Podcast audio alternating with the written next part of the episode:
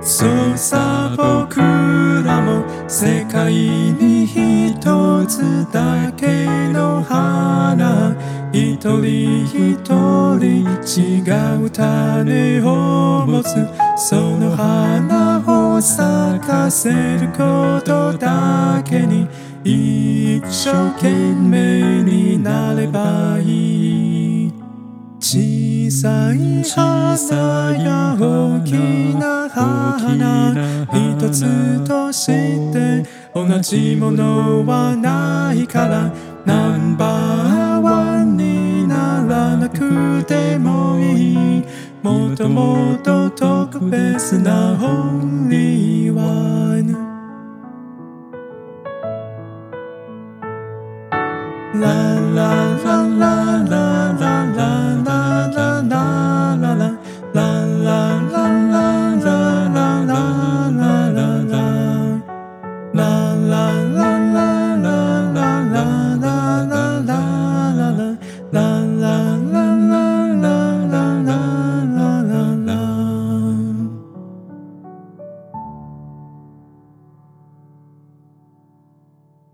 欢迎收听斜杠废青，我就废。大家安安大家好，哦。那刚才听到这首歌呢，是《世界に一つだけの花》，世界上唯一的花。那它是日本男子偶像团体 SMAP 在二零零二年，也就是平成十四年的时候的作品。那我自己是之前在某一次唱到某个主曲里面的版本这样子。那我个人很喜欢副歌的部分。那今天为什么要跟大家提到这首歌呢？是因为跟今天要介绍给大家的作品有关。那今天要介绍的作品呢，是尖端出版社在五月的时候出版的这一本《Blue》，作者是叶真忠显 （Hamanaka Aki）。那日文版是在二零一九年，也就是令和元年的时候出版的。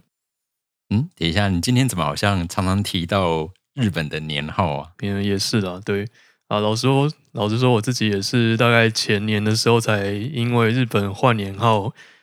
的关系，所以开始有把年号这件事放在心上。那因为今天要介绍这本书《Blue》呢，表面上它是一本犯罪小说，那不过它实际上有更大的野心啊。它在交代案情，然后调查一直到破案的过程当中呢，作者他把横跨了三十年各式各样关于平成时代的共同记忆放了进去。那包括像我们刚刚听到那首很有时代意义的歌，还有各种社会现象，呃，像是从泡沫经济崩溃啦，还有几个日本社会重大的事件，像是奥姆真理教毒气事件啦，还有阪神大地震，还有三一一大地震，以及各种社会风气的演变，还有政治局势的转变等等，还有大家呃，如果有经过那些年代的话，可能会听过的什么一零九啦、美啦、呃电子机啦，还有一些你可以看着就是书慢慢到后面各会出现各式各样的三 C 产品这样子。那一边看就一边想起来说，呃，好像小时候的确有发生过那么多事情这样子。那我觉得作者他很成功的把平成时代好好的包装进了这本书里面，然后把他对平成的记忆封存起来。我觉得在阅读的过程中还蛮有一种仪式感的，这样子。 OK，像你刚刚提到三 C 产品，我想得到跟日本我最直接的记忆连接嗯嗯就是那个什么怪兽对打机，怪兽对打机吗？怪因兽为它对的确是源于就是日本那时候那个动画叫做那叫什么？叫什么？是数码宝贝吧？有可能。对啊，好然后哦，好像在那是我算是国小的时候的好哦，记忆吧。好哦，对，不过当时水方应该已经是国中生，应该不会再玩这个东西。反正嗯国中、高高中以前都很穷啊，没有办法玩那个。 好哦，嗯，国小是四驱车的年代。好 哦，好哦，就这样，就 这样，随便。好哦，然后反正都提年代了嘛，本人是本人是昭和年代出生的， 听起来就很老，昭和，听起来就很老， 笑死让我突然宕机了。哎，所以我是什么年代？啊！你是平成人的，啊，是这样吗？对对对，哦，所以我们居然是不同年代的人嘛。对，我们在日本是不同年代的人，神秘。 所以是昭和时代的水方，对，那种古董感，听起来真的很古董哎，怎么 超办？古董的， 笑死我！哦，所以原来我已经是平成时代的了。对对对， OK，平成是从一九，所一以九八九，对吧？一九八九开始。看一哦，下那我还真的是平成时代的人。是是是，看一下。对，一九八九年开始的，所以你是平成三年人了。好哦， 这样听起来会比较年轻 吗？哦，我这不我是不太清楚，一定比令和老了。 是啦，哎，不过令和的现在都是一对还 还不太会讲话的对了，对生物 啊。对，今年令和三年嘛，是的，没错没错。好，那所以这一本的话，其实它所以在过程当中会提到蛮多个年代相关的事情。是的，好的，那我们就来看一下这本书。好，那回到这本书它本身哦，大致上它分成五个段落，其实就很像是，呃，我这边看起来它应该很像是你一个戏剧，它会有头有尾，嗯然后它是一幕一幕这样子去转换的嘛。嗯那嗯，它其实是有时间顺序的，对这样子。那大致上这五个段落就分成序幕、第一部，然后幕间、第二部以及中幕。是，那第一部主要是以平成十五年圣诞夜的一场凶杀案作为主轴，第二部则是以平成三十年即将换年号前的另一起命案当做主轴。嗯，那随着警方的调查进度推进呢，会将这一个一个的案件关系人的记忆串联起来，最后在知道事件的全貌的同时呢，也完成了对平成时代这三十年岁月的回顾。嗯是的。那他在呈现的手法上面呢，他用了一个多线交织的手法。那这个手法有一些很有名的作品，像是土耳其作家奥罕帕慕克的《我的名字叫做红》，还有乔治马丁的《 冰与火之歌》。OK，我 们希望乔治马丁赶快把第六七部写出来。 好 哦，对，不要在那边就是觉得影集拍不好，然后自己小说不写完，好，哇，哦他是因为这样子才不写吗？没有把它就拖稿，他已经拖十年了。 OK，对，还没有到附件的程度啦，是这样子 吗？好，但附件最近好像有有动作了，不是吗？是马丁就不断的放话说要继续写， 哦，他还有放话就是了对，他就说我有在写啦，这样子，嗯，哦，至少不像附件就是可他讲了十年了。哦，好哦，好哦，好，那它就是每一章的标题呢，都是其中的一个角色，那透过那个角色的观点呢，来推进剧情。那另外还有穿插其中的一封长信，那信的标题是 For Blue，就是写给 Blue 的一封信。所以书中呢，其实是有三条线一起在走，一条是警方办案的线，那他从案发现场逆推回去抓凶手。那第二条线就是透过这个 For Blue 这封信的内容来回顾 Blue 主角的一生。第三条线就是整个平成时代演进的一个缩影，那我觉得是一个很精彩的作品。那我觉得，呃，看完之后你可以不用把它局限在当做只是犯罪小说而已，那就是一个我觉得就是把整个平成时代的缩影放在里面，蛮精彩的。那我们今天会以介绍各个角色的方式来大家看看，来带大家看看这本书。那尽量不剧透，这样。好，那我们就先从，所以从角色作为出发点嘛，呀、那我们就从第一个角色 Blue 来看好了，是的，不如就是我们的神秘的男主角。那书的一开始他是这样说的：他说，曾经有一个叫做平成的时代，那是一个起于一九八九年一月八日，终于二零一九年四月三十日，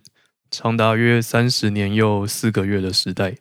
那是一个没有西元、甘支或是伊斯兰历主流，世上大多数人一定都没有听过的时代。然而，对于生活在东亚小岛国的许多人而言，那是一个有意义的时代。它是和平的时代、灾难的时代、分裂的时代以及希望的时代，是与我现在活着的时代确实相连的三十年。有一名男子在这样的平成时代开始之日诞生，终结之日死亡。蓝色是男子母亲最喜爱的颜色，因此母亲将它命名为青，叫做它 blue。那像这样的一个开头呢，还有标题 For Blue，那我们可以推测这是某个人写给 Blue 的信。主角 Blue 他在平成元年出生，在平成结束的那年死亡。那至于他为什么死亡，他们母子之间的关系又怎么样？他过了一段怎么样的人生？这些跟 Blue 直接相关的部分，那我们就保留给听众们自己去看书啦。哈 哈 OK，那我们先来聊一下他在开头帮平成时代做的一个总结。那首先是关于和平的部分。那我们先帮大家简单整理一下日本的近代史的年代，这样子，那就是从明治时期开始，然后接大正，再接昭和，再来是平成，最后是现在的令和。那明治时期呢，有大家都应该听过的中日甲午战争啊、日俄战争这两个有名的战役。大正时期呢，日本参与了第一次世界大战。到了昭和时期，更是大幅度的参与了第二次世界大战。那到了平成年间呢，因为受到二次大战战败，所以日本被迫不能拥有军队这件事情影响。那我们可以看一下，在一九四七年颁布的日本新宪法第九条的规定。呃，第九条里面说，日本国民真诚的渴望以正义和秩序为基础的国际和平。永久放弃以国家主权发动的战争和以武力威胁或行使武力作为解决国际争端的手段。为达到前项目的，不保留陆海空军及其他战斗力，不承认国家的交战权。这条真的是蛮重要的。那所以基本上平成年间呢，就是一个可以说是日本国内完全没有战事的一个和平时代。那这个基本上也是延续到现代，不是吗？呃，对啊，因为毕竟刚结束。 是啊，对对，不过就是看我们邻国的表现啦。 呃，也也也是啦。对，因为最近也才刚首相，诶，是首相吗，对，首相刚刚说就是不惜开战嘛，嗯哼，那这个我们就继续 我们看就下继去啊续啦看下 Yeah, 去，我们就希望恐怖的邻国不要做傻事。 yeah. 那再来，我们可以提到灾难的部分。那灾难的部分，相信大家也不陌生，尤是其像日本啊，我们这边就小小顺便科普一下，好因为一般来说，其实呃，大家可以有个概念，你的断层越长，通常它发生的地震规模就有可能会越大。嗯哼，所以你可以想象，我们台湾近三十年左右最著名的大地震，应该就是九二一。是那九二一规模当时七点多。那其实听众朋友到这边可以想一下哦，呃，以我们台湾的长度来说，说真的，我们的地震目前估计啊，要比九二一还要大，是非常非常困难的事情。那也是蛮好的。呃，大所以大家其实可以不用担心太多。像日本三一这种地震，原则上在台湾是我们看起来是不太可能发生的。好因为我们的断层真的没有那么长。好那，像日本比较衰的是它，因为它的南北长度真的蛮长的。那真的是很长那的一个有一些它的断层长度，像最近的一次三一大地震，嗯当时它的断层长度估计大概就将近五百公里左右，呃呵，所以才可以发生那么强的规模了。好哦那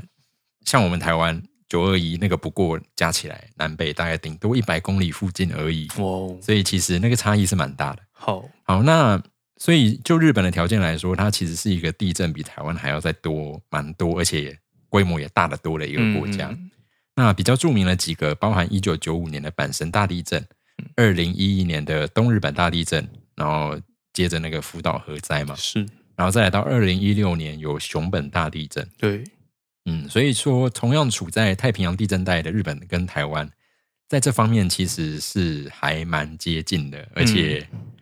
日本相对于台湾来说，真的是有过之而无不及啊，是没错大，概是这样子的概念。嗯，对啊，那当然也因为这样子，其实我们两国之间也建立起了很多奇妙的友谊奇妙的啊。当对然，这个跟殖民史也有一定的关系啊。当然了，像我们台湾的地震分级，我不知道听众朋友有没有概念，其实从去年二零二零年一月一号开始，嗯，我们台湾的地震分级已经变成十级，对，改了一个很困难的时机就，是零、一、二、三、四，五弱五强、六弱六强跟七级。是那这个东西其实是跟日本那边好哦像是超过来的啦。嗯， 那为什么要超人家呢？我们应该反过来想，我们为什么会有地震的分级这些事情，嗯哼，其实就是日本那个时期带过来的啦。哦这样 OK，子所以说其实我们台湾的不论是气象、地震系统，本来就是一脉承袭日本那边的做法，哦，所以跟西方国家不一样。西方不一样啊。诶，哦，嗯，那个地震分级、台风分级这一些，其实国家是之间会有差 异的。好哦那我们台湾原则上是都比较接近日本，好哦，呃，那其实是跟当时日本殖民时代带过来的这些知识嗯技术是有关的。 OK，果然是母国呢。 哦，已经出现母国了， 已经迫不及待想要回去母国了，这样子。 OK OK，所以说到关于地震带来的台日两国的情感上的连接，可能就比较直接地联想到就是之前跟拉线人去参加福岛合唱比赛，有曾经踏上福岛县过。是，对哦，对耶，你那年是去辅导比赛，，对啊，就是震灾后的福岛。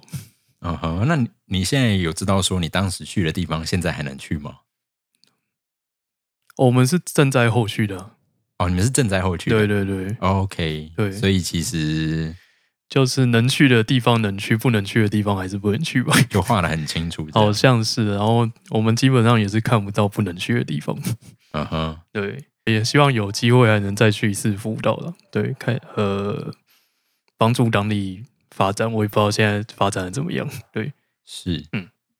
因为像我跟水方，我们其实都分别有去过日本比赛了，对，而且都是比合唱比赛嘛。对，都是因为合唱的关系去的。你是只有比过福岛吗我还有比过保中， ？OK，哎，包仲，你那时候是跟谁去啊？我是跟谁去啊？我跟木楼去的。哦，OK，对，我跟木楼去。那像应该我是吧那那像我的话，我是比过东京的嗯日本合唱大赛，跟也是保总，嗯嗯嗯，嗯，然后而且我那一年是同一年，然后就是七八月暑假的时候，一次比这两真个的这是样，很猛，真的是很拼。 很拼。对，而且当时我们很有趣的时候，是我们那一年东京比赛是他的第一届，嗯，主办是然后我们在比赛期间还遇到台风，这样 OK。 真的是很开心。对，然后当时很很麻烦的是，因为他们有把呃选手的休息区分布在不同的场馆，嗯，每他次他都有那样哦他有个，比赛的主场馆，然后呢，因为团队很多，嗯，还有那年那年有非常多不同国家的人参赛，嗯所以他会把不同的队伍分散在不同的场馆休息。嗯那你的场馆到会场之间是要搭车才会到嗯，，每次都这样啊。是，然后我们错就在台风 天到了预备区之后，然后有的人是已经发现那个鞋子、衣服也要开始湿的迹象，然后直接就是裙子卷着，嗯呃，然后打赤脚就 先开始行动，那真 OK，那年真的超惨，好拼哦，好对拼啊哦，不愧是没有台风假的日本。是。诶其实我们台湾严格说，我们也没有台风假这个名词啊，哦，没有吗其实？OK，好我哦，们只有灾防假，哦，没关系啦，有放到就好。是。好的， 那接下来我们就来看一下哦。这本书，这本书毕竟没有提到合唱比赛啦，对了，对了，对，那我们就来看一下，在这本书《Blue》这一章所讲的。好，呃，下一个他提到就是关于分裂的时代这样子。那他所要呈现的呢，就是日本在泡沫经济之后，贫富差距的扩大，以及呃相关引申而出的各种社会对立。那这一点，我想应该不止发生在日本，呃，从这次的疫情啊，还有或者是再往前推一点点，从二零一八总统大选一直到现在，那我们也见证了台湾社会因为各种内外的因素慢慢分化的过程。那这似乎是在资讯时代没有办法避免的一个现象。资讯的取得虽然说变得越来越便利，但是这样的科技进步并不是每一个人都用同样的速度在跟进。那这样的资讯落差也有可能造成是族群分化的其中一个因素。那另外一方面，资讯的普及呢，也让假讯息更容易流传，让人家更难判断事情的真伪。那价值标准呢，也就变得越来越模糊了。那我觉得这可能是我们这个世代人类的共同课题之一。诶，不过这样听起来，我比较好奇的是，Blue 这张，所以他到底是在说他哦，他是在讲就这样子的问题吗是他都有提到，就是关于他们选举的事情。可是因为我跟他们不熟， 我跟他们地方选举不熟， OK？对，所以就是不知道他在写什么。所以他有写到选举，那他有写写到你后面提到这段资讯的变化 吗哦，这应该是我个人心得。 ？OK，所以这一段啊个人心得比较是一个算是对时代做一个介绍跟总结嘛，是这样吗？然后哦就是散布在全书里面，就是偶尔提到，就就是他没有特别专章写这个， OK 对他就是偶尔会抒发一下他对就是时代眼镜的感想。 OK，好，对所以 Blue 这一章的内容主要还是为了避免暴雷，还是交由听众如果有兴趣的可以去看。对对大概对，是这他就样是对，目前都没有提到剧情，非常开心。 OK，好，好哦，那这大概是关于主角 Blue 的一些事情。那我们接下来继续看下一位角色。那实际上第一位登场的角色呢，是一位越南女性，她叫潘世莲，她姓潘。OK， O 哦 OK，好。 那她在小时候呢，曾经在越南的故乡遇见一个去越南自助旅行的日本青年。那那一天，呃，莲的母亲带着自己还有那个日本人一起去看村里面一座叫做命运之湖的蓝色湖泊。那这件事呢，让他第一次认识到自己的故乡越南居然有这么美的地方。那这一座湖也在本书中扮演了穿针引线的关键角色。那大家有兴趣可以看看书。长大结婚之后呢，因为有小时候这个机缘的关系，那他为了赚钱养家，被前客说服，只身前往日本，以外国技能实习生的身份呢，到了乡下的一家纺织厂工作。结果在开始上工之后，发现薪水不但比当初说的数字低，工时又长，护照又被工厂拿去代为保管，有一些很熟悉的剧情。听起来有点，是不是有点在哪里听过？呃，就是好像就是这样子。好嗯对，so sad。那更惨的是，就是因为他自己的外貌被老板相中，啊，不幸成为老板泄欲的对象。因为这件事情的关系，让厂里的越南移工获得更好的待遇，整个就是一个就是一个悲剧。对，那不过后来有因为一些事情，所以出现了转机这样子。那除了这位越南移工潘世莲之外，还有一位日裔巴西人三泽马库斯。那马库斯他在六岁的时候呢，从巴西回到了日本。国中毕业之后呢，在钣金工厂工作。那虽然他日语说得很好，但是从小还是因为肤色被同学歧视。离开学校之后呢，也没有办法发挥他的语言才能，只能从事呃人力逐渐短缺的第一级产业。那这两位角色潘世莲跟马库斯，就是让我有蛮深的感触。首先就是验证了我之前不知道在哪里听说的，像是在台湾学日文的时候，你会以基本上会用的一本教科书《大家的日本语》系列。那我有听说这个课本一开始的确就是为了赴日工作的外籍人士所编写的，那里面一定会出现从巴西或从越南来的学生。那之前在某个日本节目也有看到关于越南人很热衷学日文的消息，那算是这本书把这些资讯都连接了起来。另外，关于外国技能实习生所遭遇的待遇，那或许改天我们也可以就是请目前正在日本工作的维维老师来说明这样子。对，真的期 待，要么就是疫情早点结束，我们可以先去找薇薇老师玩，是然后薇薇老师再回来到我们的节目上跟大家分享一下这真件的事情。就是如何成为一个日本社畜的部分。嗯嗯， 惨。好啊，虽然虽然故事的剧情就是有点悲剧，不过台湾整体大环境对于移工的态度好像也是有蛮大的问题，所以我们也没有办法说日本做的怎么样。那新住民跟移工的增加呢，已经是台湾正在发生的事情了。希望如果你家里有小孩子啊，或者是呃学校老师们有机会的话，可以透过身教言教，从自己做起，让未来台湾可能可以成为一个 更开放包容的社会，这样子。虽然好像有点难度。嗯，因为像你刚刚提到移工这一块，嗯，理论上就这个时间来说，这一些移工或者是说我们讲新住民，嗯的小孩，有可能年纪应该是已经差不多接近高中，好像是哦，呃，算起来应该差不多是这个时间。对然后而且当然也还有持续在增加。嗯，那但是对我来说的话，比较麻烦是因为我算是就是科任老师，对，所以其实老实说，班上有没有哪一些同学他是呃，就是我们讲说新住民的下一代、第二代的这个身份，老实说我是不会知道的。哎哦，好，哦，因为我这边收到的资料，我这边会特别知道的资料只有说像是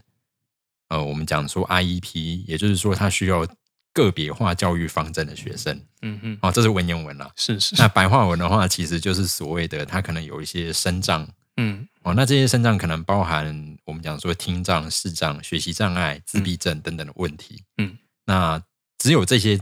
状况是我们科任老师会在开学前先知道的。嗯但是其他像新住民这个就不是我们需要知道的部分。 ，OK，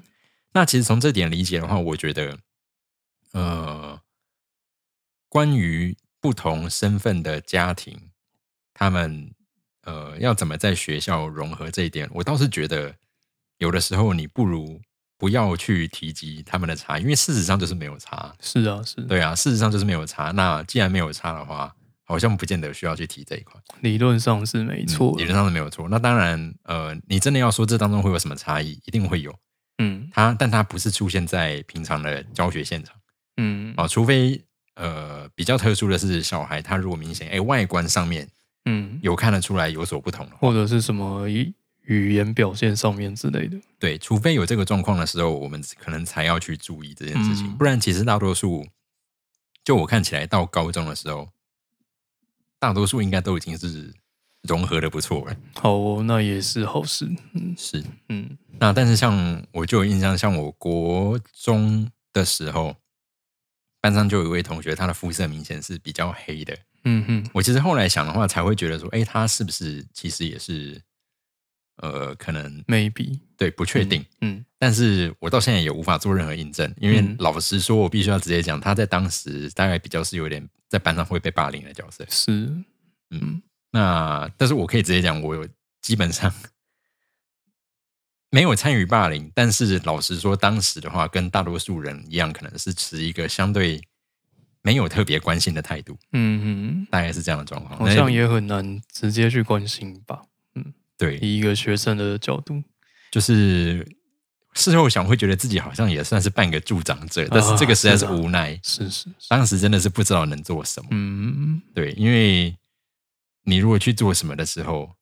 很难说你自己会不会也嗯遇到什么状况。嗯嗯嗯，对，对所以说这个就会变成说，当时是一个很尴尬的状况。嗯那但是事后想的话，诶，现在如果再让我遇到这样的状况的时候，其实就一个老师的身份，当然老师自己观念先正确了。嗯，那其实，在没有必要的时候，班上同学如果也都很有概念的知道说，同学大家都一样的话，嗯嗯，那其实老师就是不需要做任何事情。是了，对啊最好的状况吧，啊，当然，国小、国中教育阶段，因为小朋友比较不懂事，对，这时候老师的介入是不是要比较多？这个我就不知道喽。嗯嗯。嗯因为这个毕竟不在我的守备范围，我也不是好说什么嗯是。，对，可能家长也是要稍微负一下家庭教育的部分。OK，或或许吧。个个人个人观点，个人观点。嗯哼，好，那这边也跟大家分享一个台湾的 NGO 组织 One Forty，呃，四十分之一，呃，他们长期在关注东南亚移工的议题。那他们也有推出一个叫做“好书办”的募资计划，帮助来到台湾的移工有机会学习中文和台湾文化，协助他们慢慢适应台湾社会。那另外，位于新北市中和新南路的灿烂时光书店，他们则是长期提供来自东南亚的朋友们一个交流的空间跟阅读的机会。那他们在疫情前也不定期的会举办各式活动，那大家可以透过那个 Facebook 粉专关注相关的消息。好，所以我们第一位正式登场的角色，他所探讨的其实是移工的这个议题。是就是日本移动移工的议题。好，那我们第二位呢？好，下一位就是负责办案的警察先生，叫叫藤崎文吾，藤崎先生。啊，藤崎先生他负责承办平成十五年圣诞夜凶杀案的警察。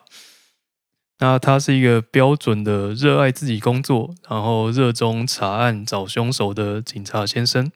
他同时也是一个父亲，跟妻子共同养育一个女儿。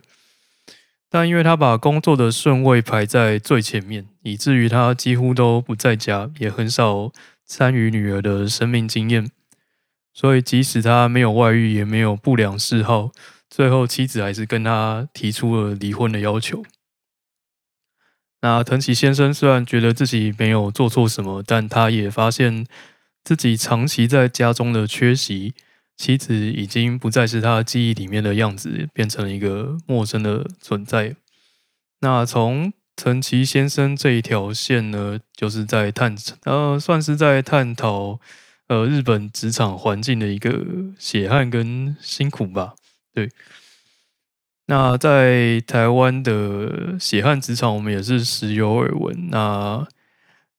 近年来有越来越多的日本人也选择不结婚，那结婚后也不一定会选择要生小孩，在台湾也差不多是这样的情形。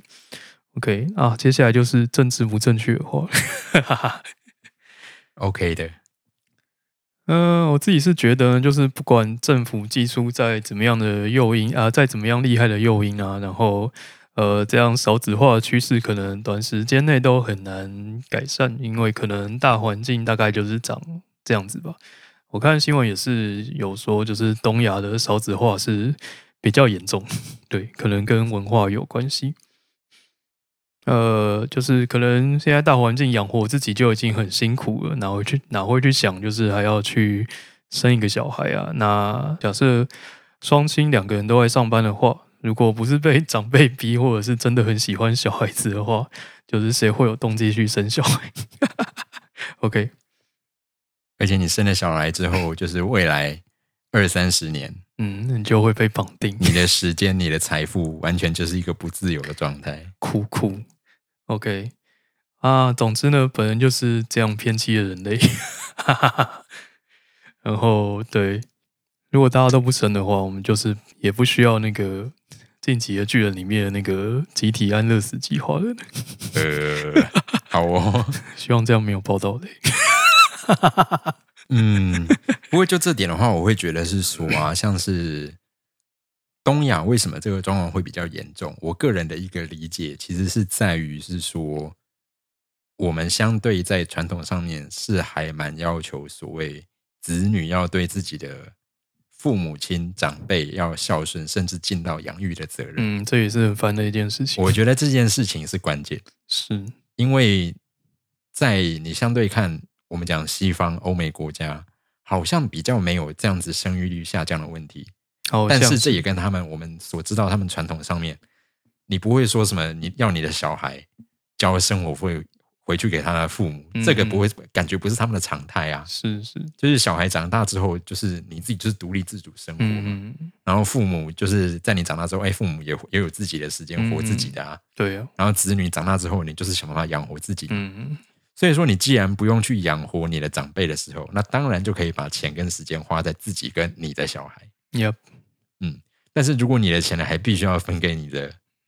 长辈是养父母的时候，那你怎么会想要去分？你哪有那么多钱分给小孩呢？嗯，嗯，所以我觉得这其实是我个人觉得关键是在这里。也是一个原因啦。嗯，对，所以这个观在如果这个观念没有改变的话，那台湾就是生育率继续下降吧， OK OK，大概就是这样嘛。好哦，因为我其实听到身边好像蛮多人到现在，我们这一辈的。嗯，都还是要拿生活生活费回去。是哦是哦，我一直都还是有听说这我样的妈事、最啊。近也是跟我在要 钱，嗯哼，抵制中。嗯哼， OK，对，所以我觉得这一点来说，那你怎么能怪大家都不生呢？嗯 嗯，啊，人生真难啊。呀，好，那这个是藤崎先生的部分。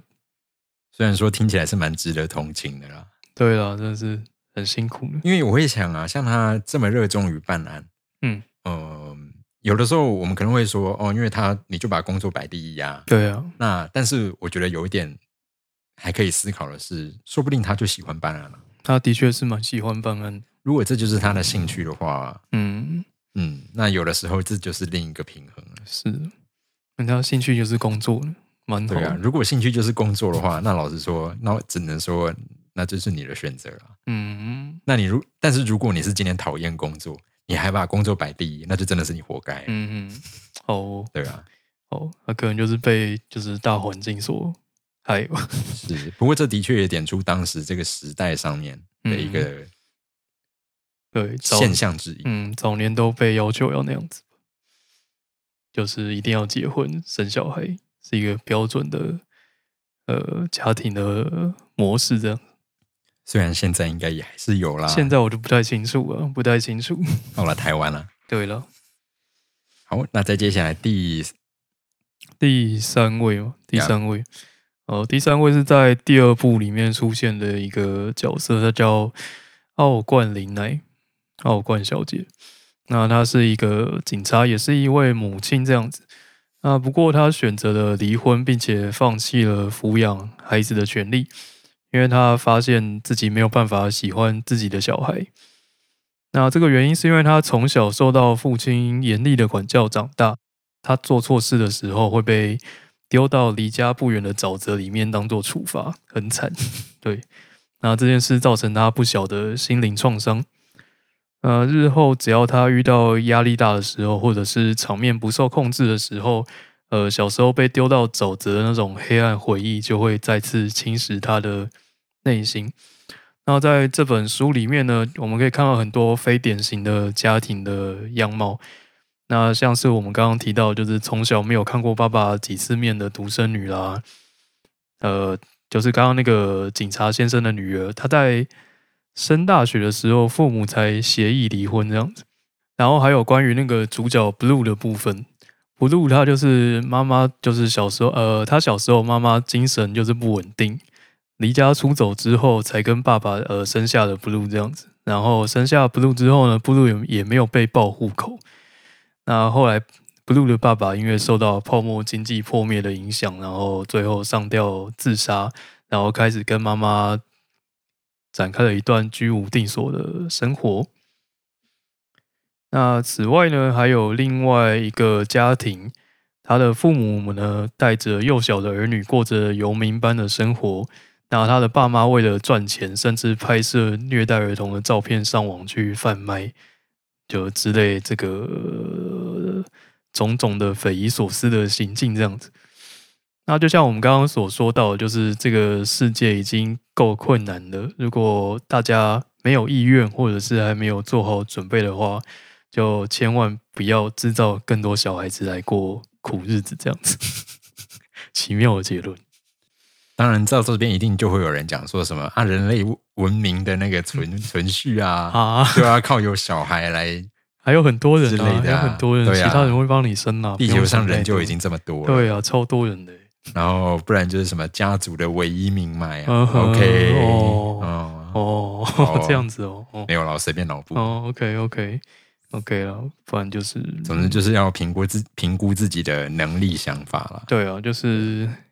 就是要把小孩带到 世界上受苦之前呢，就是要判断一下自己心理素质坚不坚强，还有经济能力够不够这样子。奉劝各位家长们，都已经是家长了， 好像没得选了。如果你已经是家长的话， 也是哦的。啊，好就是还没有还没有生小孩的家长 们，嗯哼，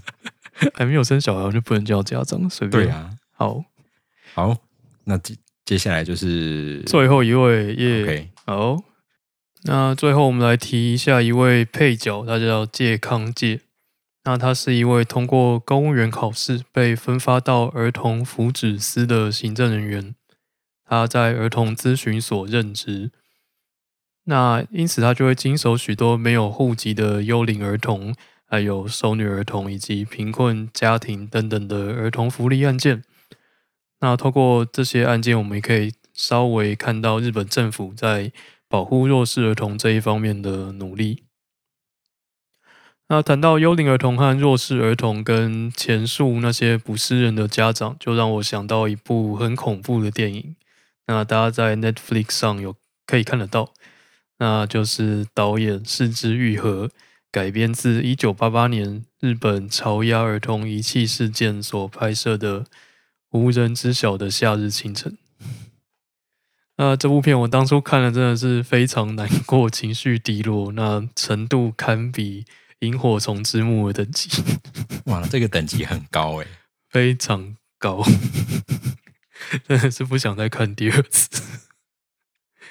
对，那他是在讲呃四个被母亲遗弃在出租公寓的小孩，那他们要呃，他们一面就是等待着等待不可能再回来的母亲，一面要在不被外界发现的情况之下，靠着自己活下去的一个呃难过的故事，这样子。如果想知道就是这个事件到底在讲什么的话，然后呃不会太被电影的心情啊，不会太被电影影响心情的话，你可以去找来看 看。哈哈哈哈哈。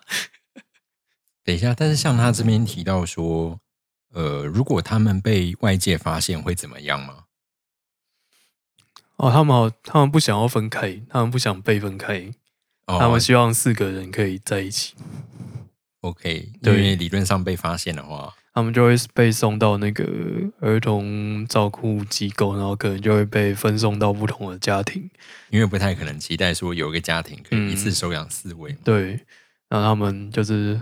很怕这件事情，所以他们就选择等待。好哦，对，听起来是一个大悲看起来很虐的故事。超级虐的啦！天哪，好恐怖。好哦，所以这个是，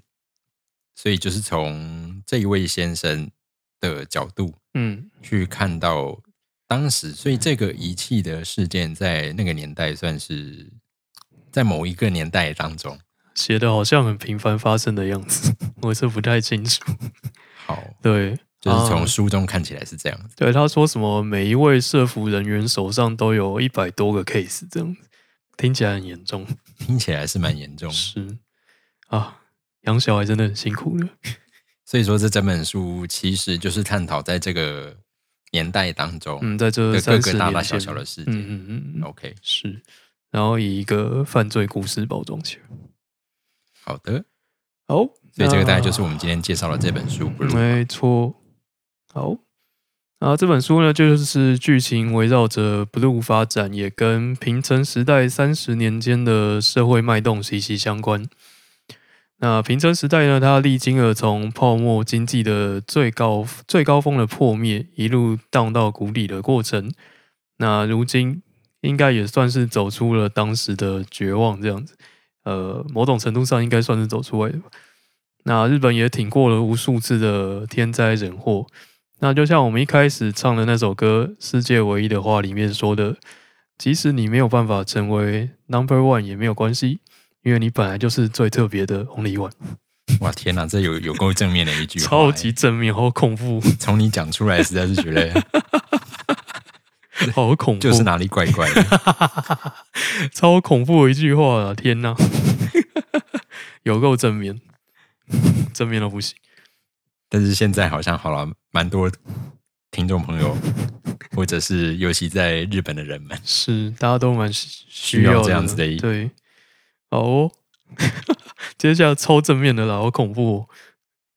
就像是我们讲说二零二一年的东京奥运，没错，虽然虽然你没有办法成为史上最好的一届奥运，但一定是最特别、最史无前例的一次奥运吧。 这句话这句话的后面很想加一个叉 D 耶、 就是嗯， 好像没有办法说你错，对，事实上也是这样。没错，你就是最特别的一届奥运。好哦，好哦、那我们就是透过这本书看了一遍平成年代史，不知道为什么就是会有一种呃天无绝人之路啦，什么只要活下去就会有希望的感觉。那总之呢，就是这样一个就是充满希望然后精彩的作品，那推荐给大家。那奥运也即即将要在下周开幕啦，没错。那希望即将到来的东京奥运一切顺利。想当初就是奥运门票开卖的时候，嗯哼，哦还曾经在那 边看说各个项目哦价格是怎么样，嗯哼，看得很开心。对，在二零一九的时候嘛，嗯，然没后殊错不，知就殊不知就是无关课比赛啦，就是 嗯，门票什么都是假的都是假的，呀。哭。我好像有朋友已经把本来在他已经在日本 stand by 要进场了，然后就变无关课比赛了。哦， 都已经特地过去那边了嘛。嗯，好哦，对，呃，对，好拍啦拍哭哭。好了，那就是，总之就是希望奥运一切顺利，好像七月二十三开幕的样子。对，然后希望日本跟台湾早日战胜疫情。我相信他们的开幕还是会做得非常的好啦。对了，应该是吧？就是不管有没有观众，我觉得以日本人的民族性来说，嗯嗯一定会把它做到最好。是是，那你在电视转播一定看起来还是会非常的精彩，对，很期待开幕式然，后应该会是非常正面的一个开幕，我觉得，嗯嗯嗯，蛮好的，应该会蛮感人的吧。是。那我们就至少可以在电视前面期待一下，期待到时候一下开幕式这样。 Yep，好，那也希望一切顺利。以上是今天的这一本书，感谢大家收听。那我们就期待下一集的节目，好，我们再再看相嗯见喽。 OK，下次见。好，，拜拜，拜拜。